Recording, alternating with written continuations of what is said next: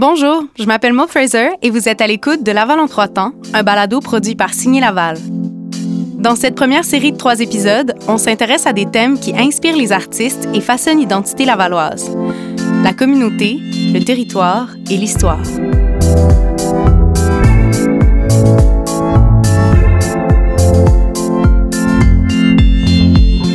Chaque épisode met en lumière l'un de ces thèmes à travers les points de vue de trois acteurs culturels qui vous informent, partagent avec vous leur démarche artistique et vous présentent des extraits de leurs œuvres.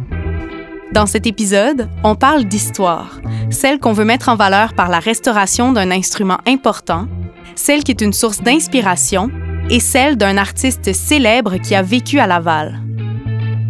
On parle de la valeur historique de l'orgue de Saint-Vincent-de-Paul avec l'organiste de la paroisse. C'est un instrument qui est très important à préserver euh, pour l'instrument en lui-même et aussi pour l'historique euh, de cet instrument-là et de la dans la paroisse et sur l'île et dans la ville de Laval. On rencontre une cinéaste qui souhaite mettre en lumière par son art la marque du temps qui passe. Je suis un peu comme une gardienne de la mémoire dans mes projets. C'est un peu pour euh, honorer la vie qu'il y a eu avant nous et on revisite l'histoire d'Alfred Pellan et l'influence de Laval sur son œuvre avec une conservatrice du Musée national des beaux-arts du Québec.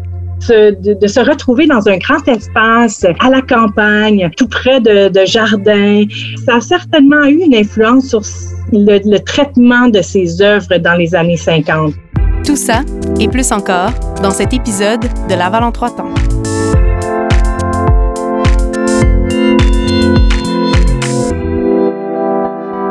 À Laval, on compte une quinzaine d'orgues, dont malheureusement plusieurs sont en mauvais état. En comparaison, celui de Saint-Vincent-de-Paul est en bonne condition. Mais comme il célèbre en 2021 son 75e anniversaire, les marques du temps se font sentir. Pour contrer sa détérioration, Denis Gagné, l'organiste titulaire de la paroisse, prévoit sa restauration. Je m'appelle Denis Gagné. Ici, je suis l'organiste titulaire et aussi responsable de la musique et de la campagne de financement euh, pour la restauration de l'orgue. Il occupe ce poste depuis déjà huit ans et il s'est aussi produit comme organiste pour différentes églises à Montréal et dans plusieurs concerts au Québec et à l'international. Denis est passionné d'orgue, mais il est aussi passionné d'histoire, et c'est ce qui l'a poussé à faire des recherches sur l'instrument avec lequel il travaille au quotidien. C'était important pour moi euh, d'aller voir un peu euh, c'était quoi l'historique de cet instrument-là. Je fais ça pour presque tous les instruments que je joue, même si je suis pas organiste régulièrement dessus. J'ai une passion pour la musique, mais j'ai aussi une passion pour l'architecture, l'histoire, euh, l'art en général. Et cet intérêt lui a permis de découvrir la valeur symbolique de l'orgue de Saint-Vincent-de-Paul. L'orgue n'est pas considéré patrimonial au niveau de la définition patrimoniale du Québec qui doit avoir 100 ans. Euh, donc, c'est pas un orgue historique à proprement dit. Euh, il y a une valeur historique pour l'île de Laval, pour, pour l'île Jésus, pour la ville de Laval. Il y a une valeur historique pour la paroisse. C'était le plus gros instrument euh, de l'île à l'époque. C'était aussi le plus gros instrument que Casavant a construit cette année-là. Ça, c'est vraiment un instrument qui est sorti en 1946 de A à Z de l'atelier Casavant, ce qui prouve euh, à quel point l'économie en général était difficile parce que Casavant a construit des instruments beaucoup, beaucoup plus gros que celui-là. Donc, si on le remet dans le contexte d'un village de cultivateurs de l'époque, c'était une dépense astronomique. Casavant, c'est le premier facteur d'orgue au Canada. L'entreprise a été fondée en 1879 à Saint-Hyacinthe par deux frères. Eux, leur père était, construisait des orgues, mais c'était un patenteux, un excellent patenteux. À l'époque, il n'y avait pas vraiment de compagnie qui construisait des orgues ici. Donc, euh, les curés faisaient venir des orgues d'Angleterre ou de France. Ça arrivait un peu comme du Ikea. Ça arrivait démonté et sans le mode d'emploi. Il fallait trouver quelqu'un ici qui soit assez débrouillard pour le monter. Euh, le père Casavant, il est allé commander ce qu'on appelle dans le jargon la Bible du facteur d'orgue. Quelqu'un qui a la patience et un peu de débrouillardise peut passer ce livre-là de A à Z et se construire un orgue. Donc, ça, c'était un peu le contexte dans lequel les deux fils Casavant ont évolué. Mais après ça, eux, ils ont voulu aller plus loin que ça, sont allés en France, en Angleterre, en Allemagne, ils sont revenus ici, ils se sont associés, ils ont fondé Casavant Frères.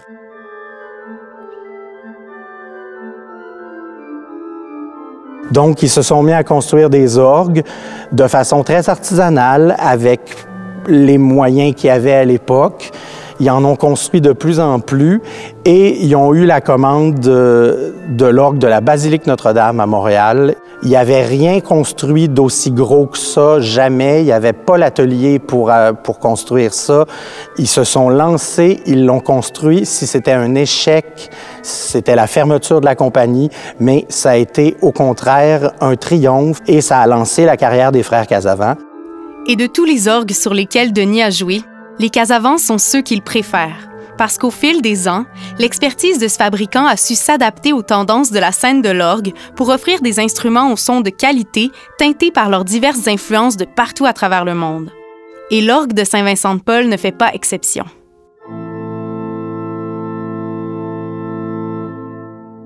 C'est un instrument de 21 jeux de deux claviers. Donc, il y a 21 sonorités différentes. On retrouve justement beaucoup de jeux qui veulent imiter l'orchestre. Je ne sais pas s'il y a quelqu'un qui a le goût de monter un peu plus entre ça pour voir. Quand je parlais des instruments qui veulent imiter l'orchestre, ici on a une trompette.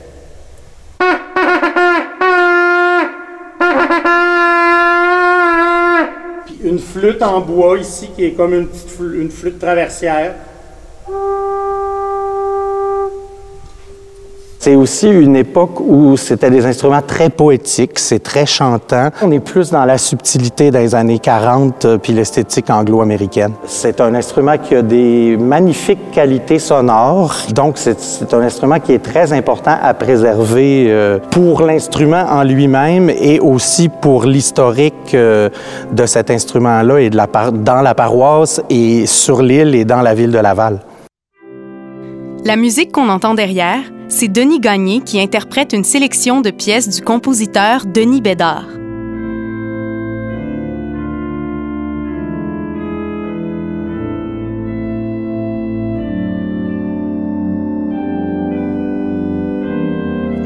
C'est pour mettre en valeur l'histoire de l'orgue et sa qualité sonore que Denis mène présentement une campagne de levée de fonds.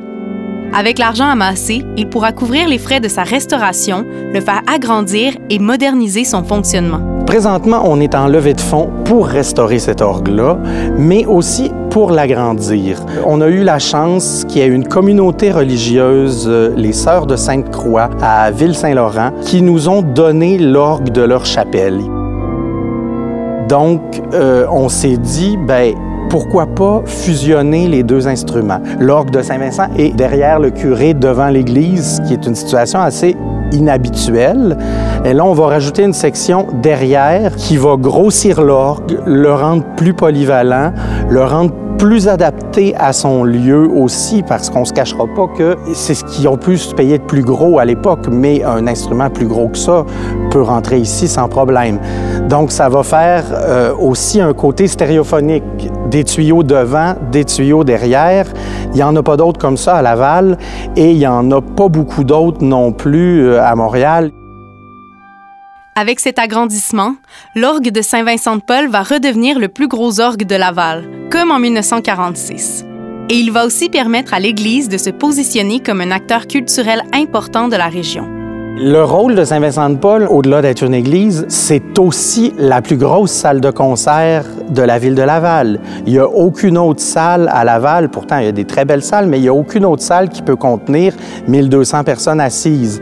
Ici, on peut. On a l'espace en avant pour rentrer un orchestre de 75 personnes puis un chœur de 100 personnes. Et comme l'orgue est en avant, on peut dire bon, il n'y a pas le confort des sièges puis la modernité de la chose, mais ça peut avoir la vocation de, maison symphonique un peu pour la ville de Laval, dans le sens où c'est le seul endroit où on peut asseoir autant de monde, où on peut mettre devant le public de l'orgue avec orchestre, avec chœur, euh, puis présenter des concerts d'envergure de toutes sortes. Denis souhaite ainsi créer la première série de concerts d'orgue à Laval. Pour conclure notre entrevue, j'ai demandé à Denis comment son rôle à l'église de Saint-Vincent-de-Paul lui permet de développer son sentiment d'appartenance à sa ville. C'est la plus belle église de Laval. Il y a une fierté à travailler ici, donc qui amène une fierté d'être lavallois puis de travailler à Laval. Ici, j'ai des gens devant moi euh, dont les parents, les grands-parents, les arrière-grands-parents sont nés dans Saint-Vincent-de-Paul, qui ont justement, ça revient à ma passion pour l'histoire, qui ont des connaissances sur le quartier, sur l'histoire, euh, sur la ville, euh, qui nous parlent du temps où il y avait pas de pont puis il y avait un traversier, du temps où il y avait pas de prison puis il y avait l'autre moitié du village. Donc, il y a un gros sentiment d'appartenance à Laval. Les gens ont une mentalité campagne dans le bon sens du terme. La réalisatrice Louise Sigouin fait partie de celles et ceux dont les arrière-grands-parents ont vécu à Saint-Vincent-de-Paul. En fait, ce sont même ses ancêtres qui ont opéré la traverse à Sigouin qui permettait de voyager jusqu'à Montréal de 1801 à 1937, année de construction du pont Pineuf. Euh, je m'appelle Louise Sigouin. Je viens du domaine Renault dans Chemédé, puis euh, je connaissais pas Saint-Vincent-de-Paul du tout. Je savais pas que mes ancêtres venaient d'ici. Sont arrivés ici dans les années 1700. Ici, il y avait la traverse pour aller à Montréal. La traverse à Sigouin, qu'on appelle ça, et la, côte à Sigouin, qui, bon, qui, était dans qui était là depuis les années 1700. Les Sigouins ont pris ça en charge dans les années 1800. Ça a duré... Euh, quand même euh, une bonne centaine d'années. Là.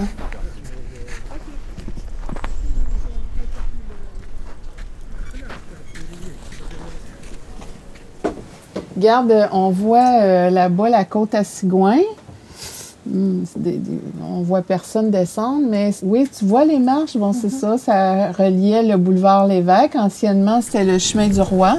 Par cet héritage, Louise se sent indéniablement lavalloise et sa sensibilité au passé la pousse aussi vers la création. Je suis un peu comme une gardienne de la mémoire dans mes projets pour euh, honorer la vie qu'il y a eu avant nous, respirer le temps. Je vais citer Pasolini. C'est un cinéaste que j'aime beaucoup qui a dit euh, Je suis une force du passé qui est en train de disparaître.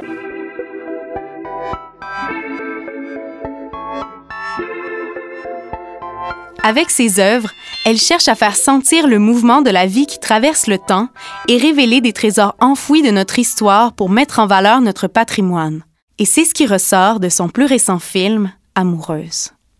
Le film Amoureuse, c'est l'histoire d'une communauté de femmes, de dominicaines, qui ont vécu presque 100 ans dans un monastère à Berthierville. Il m'apparaissait important de témoigner de la vie de ces femmes-là euh, marginales. Puis euh, moi, je me suis retrouvée là, je faisais des entrevues avec des gens qui habitaient un lieu d'une façon différente. Puis par hasard, j'ai rencontré une démoniaque qui vivait dans un monastère, celui-là. Puis euh, je suis allée la rencontrer quelques mois plus tard, puis elle me dit ah, ça ne donne rien de faire une entrevue, nous allons vendre d'ici un an ou deux. Puis là, quand elle m'a dit ça, c'était instantané. Moi qui n'avais jamais fait de documentaire, j'ai dit, il faut faire un documentaire, tu sais.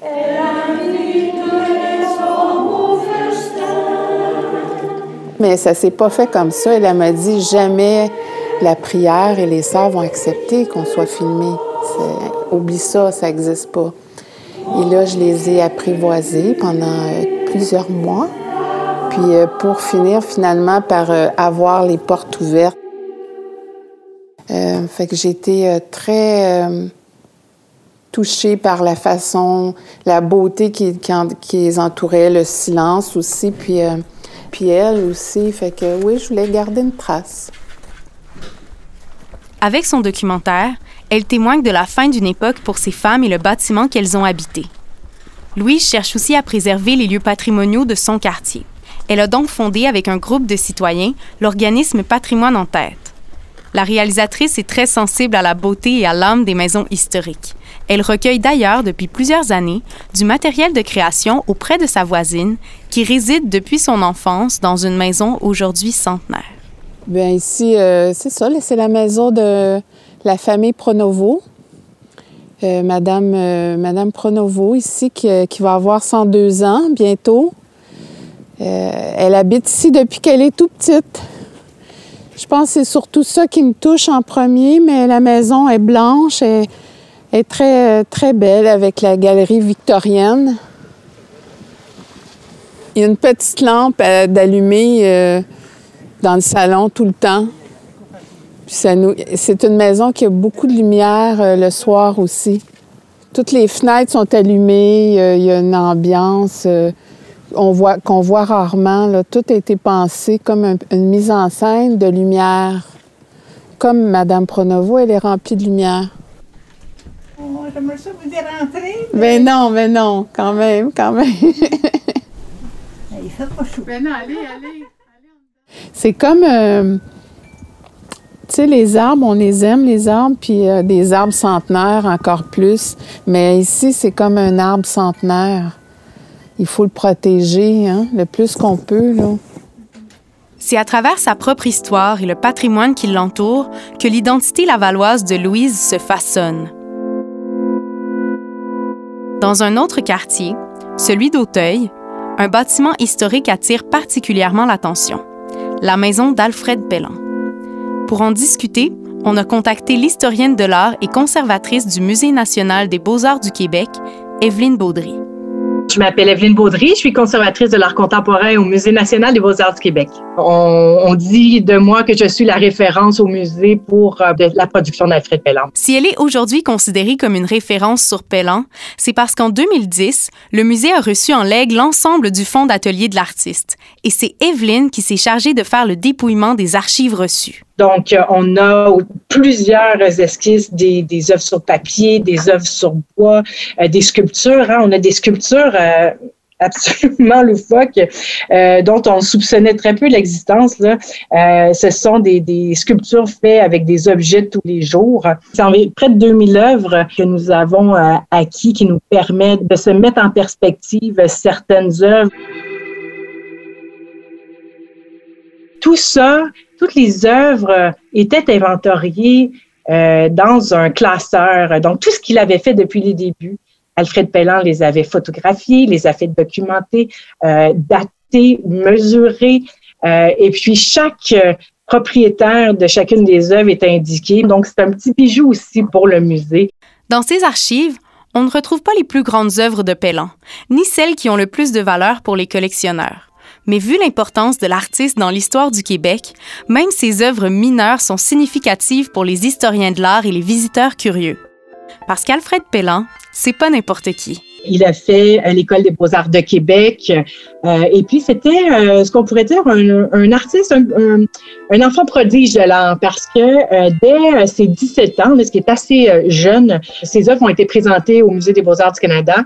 Et puis, ils ont acquis une de ses œuvres, ce qui est absolument phénoménal, puisque même ses professeurs, beaucoup plus âgés que lui, n'avaient jamais eu d'œuvre acquise par le Musée des beaux-arts du Canada. Donc, d'être collectionné déjà à cet âge c'est absolument phénoménal. Ça a été l'un des premiers artistes à bénéficier d'une bourse de voyage qui euh, lui a permis de poursuivre sa formation à Paris. Donc, il s'y est rendu en 1926, euh, là où il a côtoyé des artistes de renom. Là, on pense à, Picasso. Il a visité son atelier à plusieurs reprises.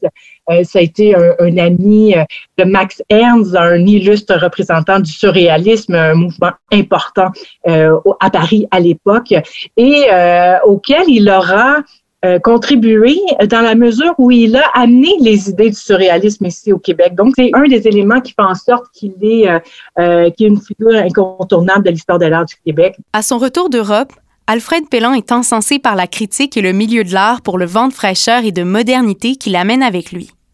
Et il s'installe à Laval en 1950 dans une maison sur le bord de la rivière des Mille-Îles. Quand il, euh, il revient à Laval, j'ai l'impression que euh, de, se, retrouver dans un grand espace euh, à la campagne, tout près de jardins. ça a certainement eu une influence sur le, traitement de ses œuvres dans les années 50. Je pense en particulier à la série des Jardins qu'il a réalisée en 1958 et 1959, euh, qui était absolument différente de ce qu'il faisait auparavant. Euh, il y a une matière beaucoup plus euh, présente, sa peinture est plus épaisse. Euh, il y a une exploration des matières qui est bien différente, qui est très nouvelle dans sa façon de faire. Il utilise sur ces toiles-là qui représentent des jardins de différentes couleurs, des douilles à pâtisserie pour faire certains motifs. sur la matière épaisse, ben, des fois, il prend des peignes pour l'écraser, mais avec justement cette linéarité qu'il à partir du peigne. Et ensuite, euh, cette entrée en matière va un peu définir euh, le reste de, son euh, répertoire. il va explorer les fonds marins, mais la nature est toujours bien présente dans son travail à partir des années 50. Et notamment, c'est à partir des années 70 où il va développer une thématique sur le bestiaire. Donc, les animaux le fascinent particulièrement. Et cette fascination de l'artiste dépasse les cadres de ses toiles et s'étend partout dans son quotidien et sur les murs de sa maison. Durant sa vie à Laval, Pélan s'est complètement approprié artistiquement la maison ancestrale qu'il habitait, transformant donc cette maison patrimoniale de 1860 en œuvre d'art à l'extérieur, les cadres de portes, les cadres de fenêtres étaient peints de couleurs vives, euh, les portes de garage également. Donc, on avait du bleu, euh, du bleu éclatant, on avait du rose, du jaune, donc des, couleurs très lumineuses qui tranchaient de beaucoup avec l'architecture très euh, traditionnelle. À l'intérieur et l'extérieur, il y avait des murs de charpenterie, donc avec des pierres. Et il s'est amusé à partir de 1970 avec euh, du papier, euh, euh, du papier collant, à découper des petits morceaux pour faire transformer les pierres en, des animaux particuliers. Donc ça c'est c'est assez inusité là, c'est un bestiaire vraiment fantastique qu'on peut voir tant dans le, manteau de la cheminée où chaque pierre est transformée en petit animal, soit imaginaire ou des animaux plus près de son environnement. La maison euh, Alfred Pellan a été acquise par le musée. Il n'y a pas beaucoup de maisons dans, dans les musées, hein, donc c'est assez, euh, assez singulier. C'est euh, une valeur patrimoniale extraordinaire par les œuvres dont je vous ai décrites, mais c'est aussi en, en ayant l'atelier de l'artiste qui presque intact encore. Euh, quand on, y, on, monte à l'étage, tous les, pinceaux, les, les toiles, les, euh, les, outils du peintre sont rangés tels qu'ils l'avaient été euh, lorsque Pellan les a utilisés pour la dernière fois. Il faut savoir qu'il était très, très ordonné, Alfred Pellan. Donc, la maison est importante parce que ça nous permet absolument de plonger dans le processus de création de l'artiste. C'est absolument magique. Il n'y a pas beaucoup de maisons de cet acabit-là au Québec. Euh, donc, c'est vraiment un petit trésor qu'on retrouve euh, à Laval en ce moment. Le musée aimerait éventuellement ouvrir la maison aux visiteurs, mais son aménagement pose des défis. Il faudrait en effet apporter des modifications importantes à la maison Alfred Pellan pour qu'elle réponde aux normes muséales et aux normes du Code du bâtiment pour l'accueil du public. Mais étant donné que la maison est considérée comme une œuvre d'art telle qu'elle, elle ne peut subir de rénovation qui en changerait l'intégrité.